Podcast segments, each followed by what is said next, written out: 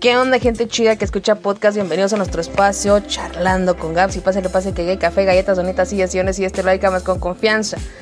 Pásale lo barrido que aquí, aquí hay lugar para todos. ¿Cómo están, gente? ¿Cómo andan? ¿Cómo los trata la vida? Eh... El día de hoy, como ya es de costumbre, pues yo estoy muy bien. Creo que el día que les diga que, que estoy mal, yo creo que ya me van, así que ya me toca. Y, y está chido. No sé si leyeron la publicación de Facebook y la de Instagram, que íbamos a tener un, un pequeño retraso, pero no eterno. Porque pues, si lo leyeron, ya debieron de darse cuenta que el día de hoy tenemos un señor invitado, un crack, un chingón, una máquina, una pistola. Que van a pensar que es puro pedo mío, pero no. Ahorita se van a dar cuenta de por qué digo tanta cosa. Pero pues sin más rollo, sin más preámbulo, les presento al licenciado Jaime Rodríguez. Buenos días, ¿cómo está? ¿Cómo se encuentra? ¿Cómo lo trata la vida? ¿Qué tal, Gaps? Muy bien, gracias a Dios. Aquí con un enorme placer de estar aquí incorporándome a tu, a tu show. Y pues muchísimas gracias por la invitación, porque pues vaya, ya me estoy volviendo fan. Y luego imagínate, es como, es como si me invitaras a estar en un momento con mi rockstar, o sea, no hombre, no, no, no, no. Ah, no, qué chido, qué chido que, que le guste y que sea fan y todo este desmadre chido. Eh, bueno, su chingada. Bueno, en fin, no sé, eh, la verdad me da mucho gusto que, que esté bien y espero que, que el hecho de que esté bien se haga costumbre y, y pues qué chido que... que se sienta así en, en este espacio, que pues la verdad ya ahora también es suyo. Eh, cuando quiera, pues ya, aquí andamos con Toño y Lupe. Eh, ah, muchísimas gracias. Para los que nos están escuchando ahorita, que bueno, esta es la segunda parte de por qué no denunció antes, que seguramente tendrá otro nombre que ahorita se me va a ocurrir. este... Algunas youtubers, eh, poniéndoles eh, introducción a los que nos vienen escuchando ahorita, hicieron denuncias, hicieron públicas sus historias de acoso sexual y derivado de esto hubo un chingo, pero chingo de comentarios de personas que parecen que vivían en el siglo dieciocho. No sé si le tocó verlo a algunos. Sí, de hecho me tocó ver eh, el, el primero, eh, que yo le digo que dentro de lo que estuve revisando, lo bauticé como el caso madre. ¿Por qué? Porque de ahí vienen todos los demás. Entonces, este, que bueno, para hacerle honor a la, a la víctima, este, y porque creo que es importante mencionar en manera, de, en forma de apoyar a, a la víctima que tuvo el coraje de hacer la denuncia, que es el de Nat Campos, y de ahí vienen otros más. Pero vaya, lamentablemente aquí jugó para los dos lados, o sea, tanto para el, la, el lado de las víctimas como del lado de, de los que protegieron al agresor. Y se dieron reacciones muy, muy variadas. Pero vaya, o sea, es parte de lo que se va a discutir ahorita más en ratito, ¿verdad, Gaby? Claro que sí. Oigan, es que yo no puedo, no puedo, estoy muy emocionada, como hace mucho no estaba. Eh, y luego aparte, eh, no, no les había dicho ni tampoco lo había puesto yo en, en, en redes sociales antes de empezar con todo. Ya casi llegamos a cuatrocientas reproducciones, gente. Este es nuestro segundo invitado de honor en el que nos ponemos de nuevo con, con ¿cómo se llama? Con la alfombra roja. Y no saben ustedes eh, todo lo que yo siento en este momento. Eh, pero bueno, eh, vamos a, a darle a lo, con lo que nos truje Chencha. eh... Muchas personas se han quejado de que estos casos se han hecho virales, eh, que, que es que este caso tiene más importancia que aquel, que este fue menos lesivo que aquel, que, o sea, eh, estamos poniendo en tela de juicio un chorro, un chorro de cosas, este, y, y únicamente estamos juzgando que, que el, ella ha hablado porque es la morrita famosa. Eh, ¿qué podemos decir de esto? Pues mira, eh... todos los casos de agresión, absolutamente todos, son igual de importantes. El problema es que, claro está, que cuando la víctima es famosa, pues tienen un reach más, más grande. Imagínate, te lo pongo de una, de una manera muy, muy clara. Si tú y yo nos ponemos a gritar algo, lo que tú quieras, en, en la plaza, vamos a, a invitar a toda la gente a que escuche este podcast. Que vaya y grite en la plaza. ¿Quién tendrá mayor alcance? Exacto. ¿Quién, ¿Quién va a tener más alcance? ¿Yo gritando con mi, con mi garganta o tú con un altavoz? Si tú traes uno de estos altavoces, ¿a quién, eh, quién tendrá más potencia en el mensaje? En este caso, pues claramente tú, porque tienes un dispositivo que te apoya a, a tener un alcance más grande. Bueno, lo mismo sucede con esta persona. O sea, para eh, desgracia de algunas víctimas que se mantienen en el anonimato, que nunca pueden eh, denunciar, ella tiene una plataforma que la respalda, tiene seguidores que la respaldan. Si, de hecho, si, si recuerdas en la última parte del video de, de Nat Campos, precisamente ella menciona que dentro de sus terapias, este, su psicólogo, psicóloga, eh, le dice, si una persona con tu carácter y con tu número de seguidores no puede denunciar porque se siente insegura, porque se siente agraviada, porque se siente un montón de cosas, imagínate la cantidad de gente que no tiene ese, esa oportunidad. No se trata de que sea un caso más importante que otro, todos son exactamente igual de importantes. El detalle está de que ella tiene pues un alcance más grande por la fama que tiene. ¿Esto juega en contra? Yo diría que no. Al contrario, yo creo y soy bastante fiel seguidor de la idea de que este tipo de ejemplos en el cual una persona famosa toma la iniciativa de eh, denunciar, de, de poner los puntos sobre las sillas y decirles a la gente, esto está mal, esto no debería de suceder, yo fui víctima de esto, afectó mi vida de esta manera, hará que un montón de gente que está en, la, en el anonimato, que no tiene el privilegio de una red social, que no tiene el, pri el privilegio de una plataforma, que no tiene el, el privilegio de ene cantidad de seguidores, este, pueda decir, bueno, yo me identifico con ella, y si ella tuvo la fuerza, tuvo el apoyo para presentar una denuncia y, y luchar por, por justicia, vaya, con una persona que salga del anonimato gracias al, al, a la fuerza que tuvo el mensaje de Nat Campos, creo que ya es un resultado positivo, porque una agresión que no se sanciona, que no se investiga, es el caldo del cultivo de lo que será la siguiente agresión. Entonces eso es algo trascendente, al menos desde mi, desde mi trinchera.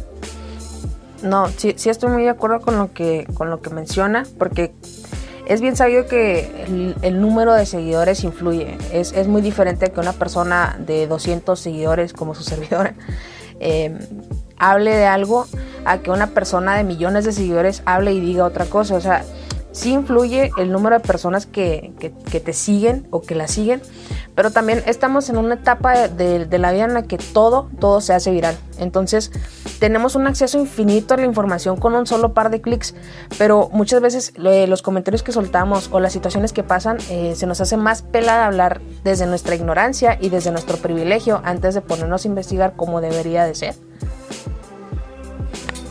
Híjole, sí, eso es algo bien interesante, fíjate. Este, como tú dices, ahorita ya cualquier pendejo con una cámara se vuelve viral.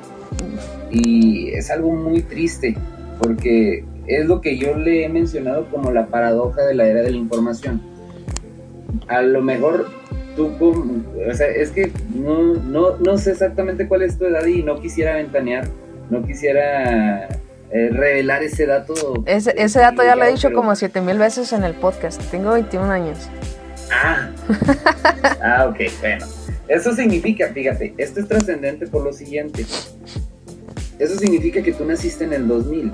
noventa y nueve. Ahí te va. Bueno, no, sí, el noventa y nueve, perdón, cierto. En el noventa y nueve.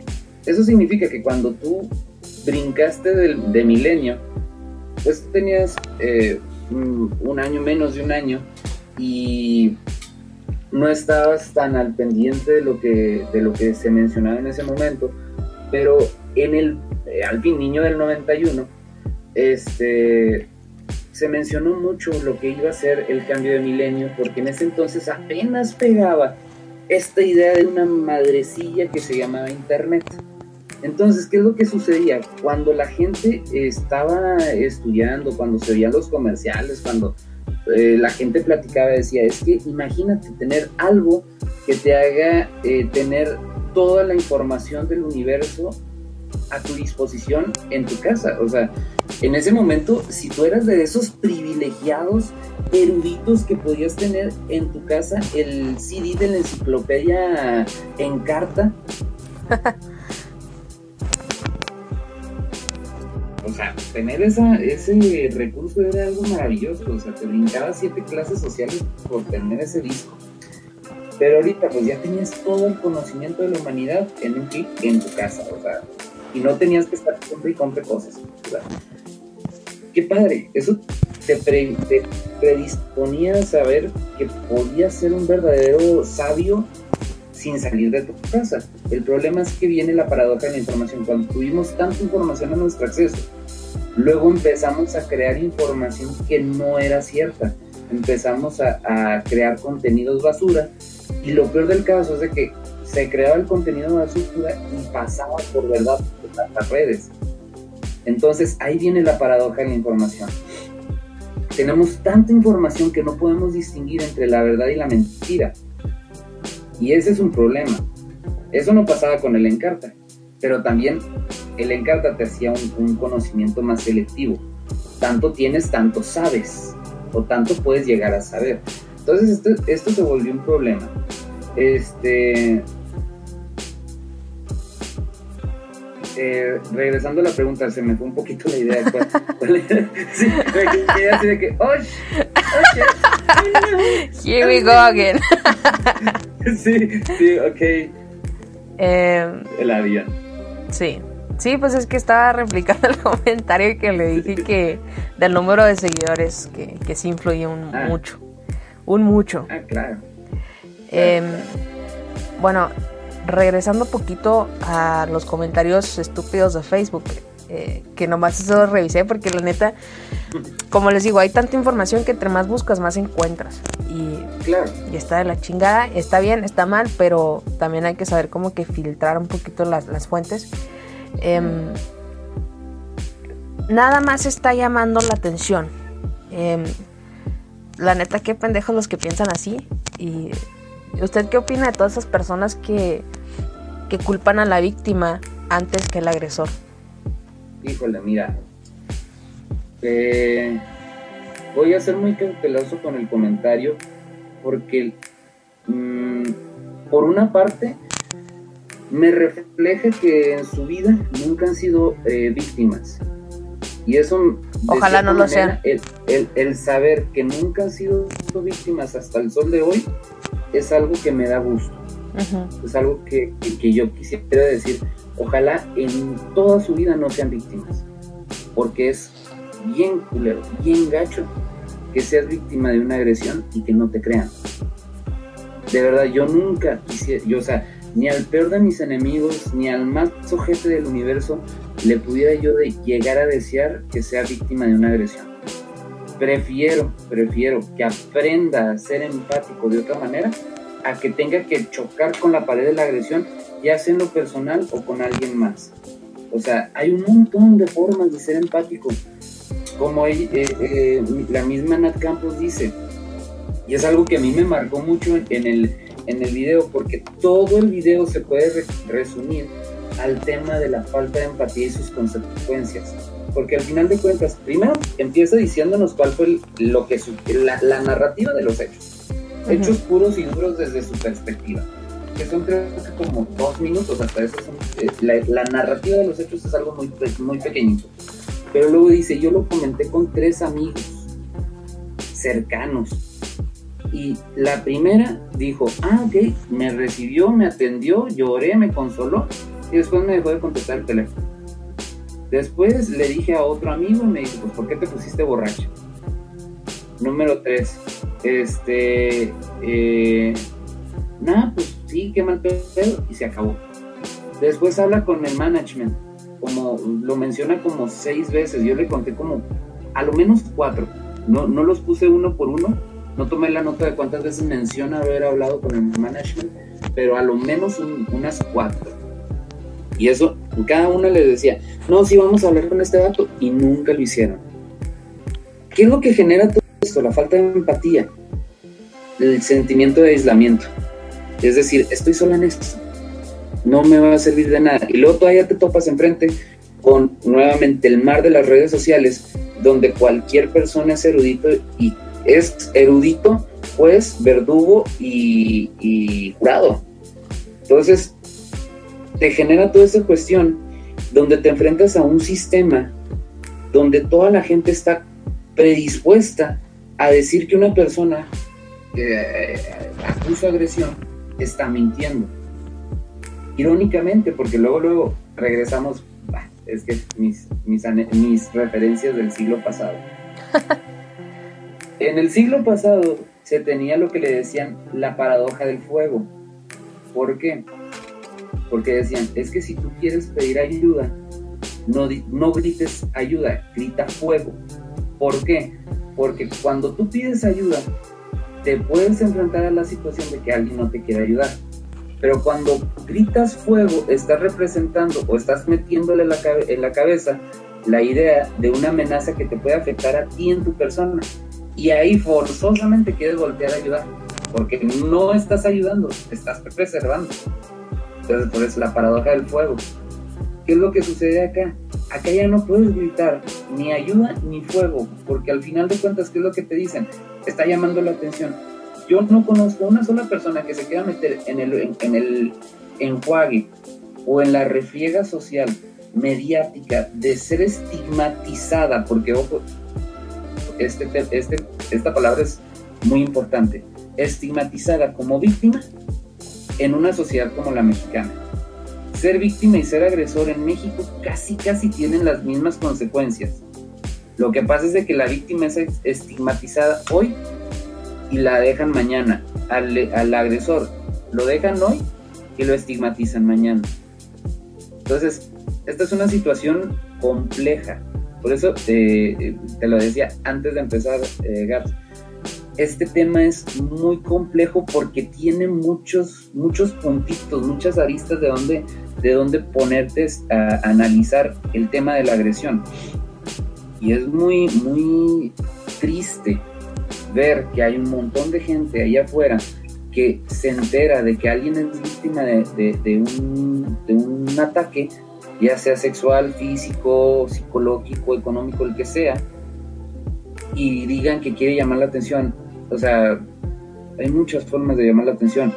Esta no es una forma de llamar la atención. O sea, claro que va a tener un impacto porque es un tema que a todo mundo le interesa, por una u otra forma. Ahora, pues bueno, insisto, de esto se trata la empatía. Y no me sorprendería, y fíjate, me aviento la apuesta, ojo tapado, eh, Gaby, ojo tapado. ¿Cuántas veces has re, eh, revisado ese comentario de fuentes varones? ¿Y cuántas veces has visto ese mismo comentario de fuentes mujeres? ¿Más varones o más mujeres? Híjole, gente. No, no me voy a poner tonta ni nada, pero sí leí ese comentario muchísimas veces de mujeres. De mujeres. De mujeres. Ok, ojo, ¿por qué? Fíjate por esto. Esto es bastante interesante, ¿eh? Por lo siguiente. Muchas veces hemos escuchado, y, y, y sé que esta es segunda parte, y, y antes que mí estaba Ailín, que le mando un enorme beso porque, híjole, esa mujer es, es brillante. Ailín pero no va. Hizo la primera parte, hizo otro episodio, pero bueno. Ah, ¿es otro episodio? Sí. Bueno, bueno. Pero todos te mando a saludar. Sí, vendrá, vendrá ahí. Entonces ya lo estoy haciendo de, de, de, de cuestiones este, por adelantado. Pero, pero bueno, la cuestión es esta. Dentro de todo lo que se ha manejado desde la perspectiva de, de las marchas feministas, aquí vamos a entrar con otro tema, de las marchas feministas, de las redes sociales, de estos mensajes que se están enviando a las redes tratando de, de evidenciar una situación, se menciona mucho el concepto del patriarcado.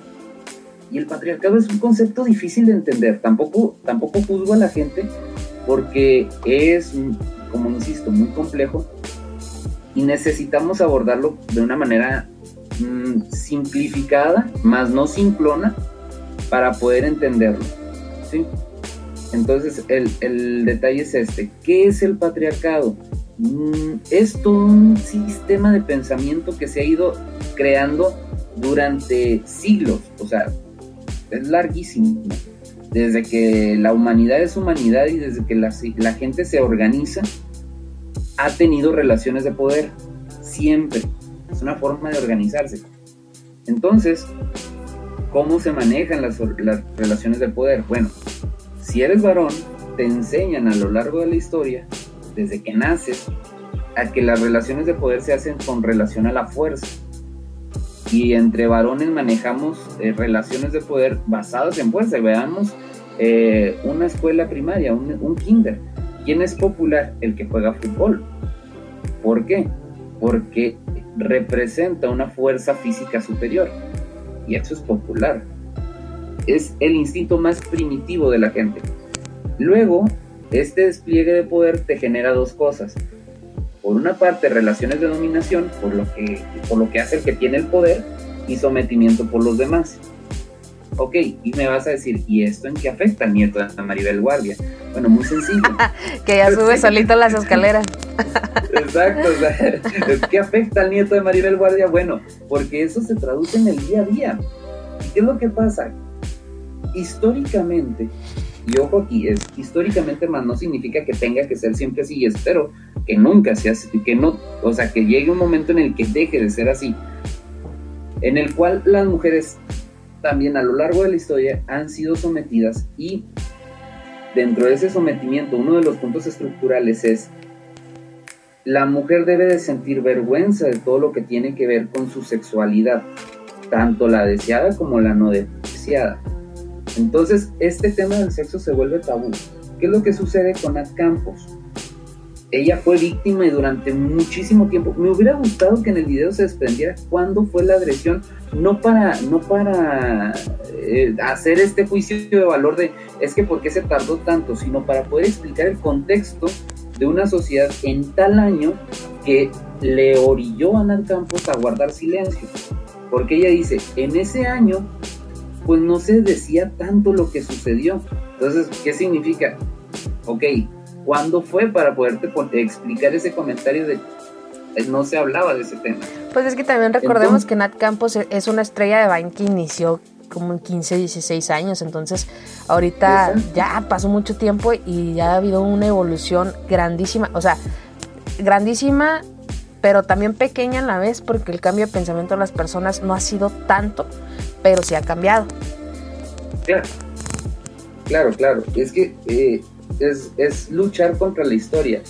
¿Cómo vamos a cambiar un pensamiento de mil novecientos? Es más, vamos a empezar hablando del primer movimiento sufragista en mil novecientos veinte. Imagínate, ¿cómo vamos a cambiar el pensamiento de mil novecientos veinte años de historia a partir de, de mil novecientos veinte hasta el sol de hoy? Estamos hablando de que estamos luchando con casi cien años de historia frente a mil novecientos veinte años de historia. Entonces te quedas así que es una lucha muy difícil. Es un pensamiento súper arraigado. Es como, es como arrancar una palmera con las manos. O sea, ¿cómo lo vamos a hacer? Exactamente. Necesitamos muchísimo tiempo, necesitamos muchísima eh, lucha. Por eso yo, vaya, pequeña cápsula que a lo mejor el auditorio no, no, no se la sabe cuando las clases que llegamos a tener. Y era lo que yo les decía, los derechos humanos son una lucha inacabada.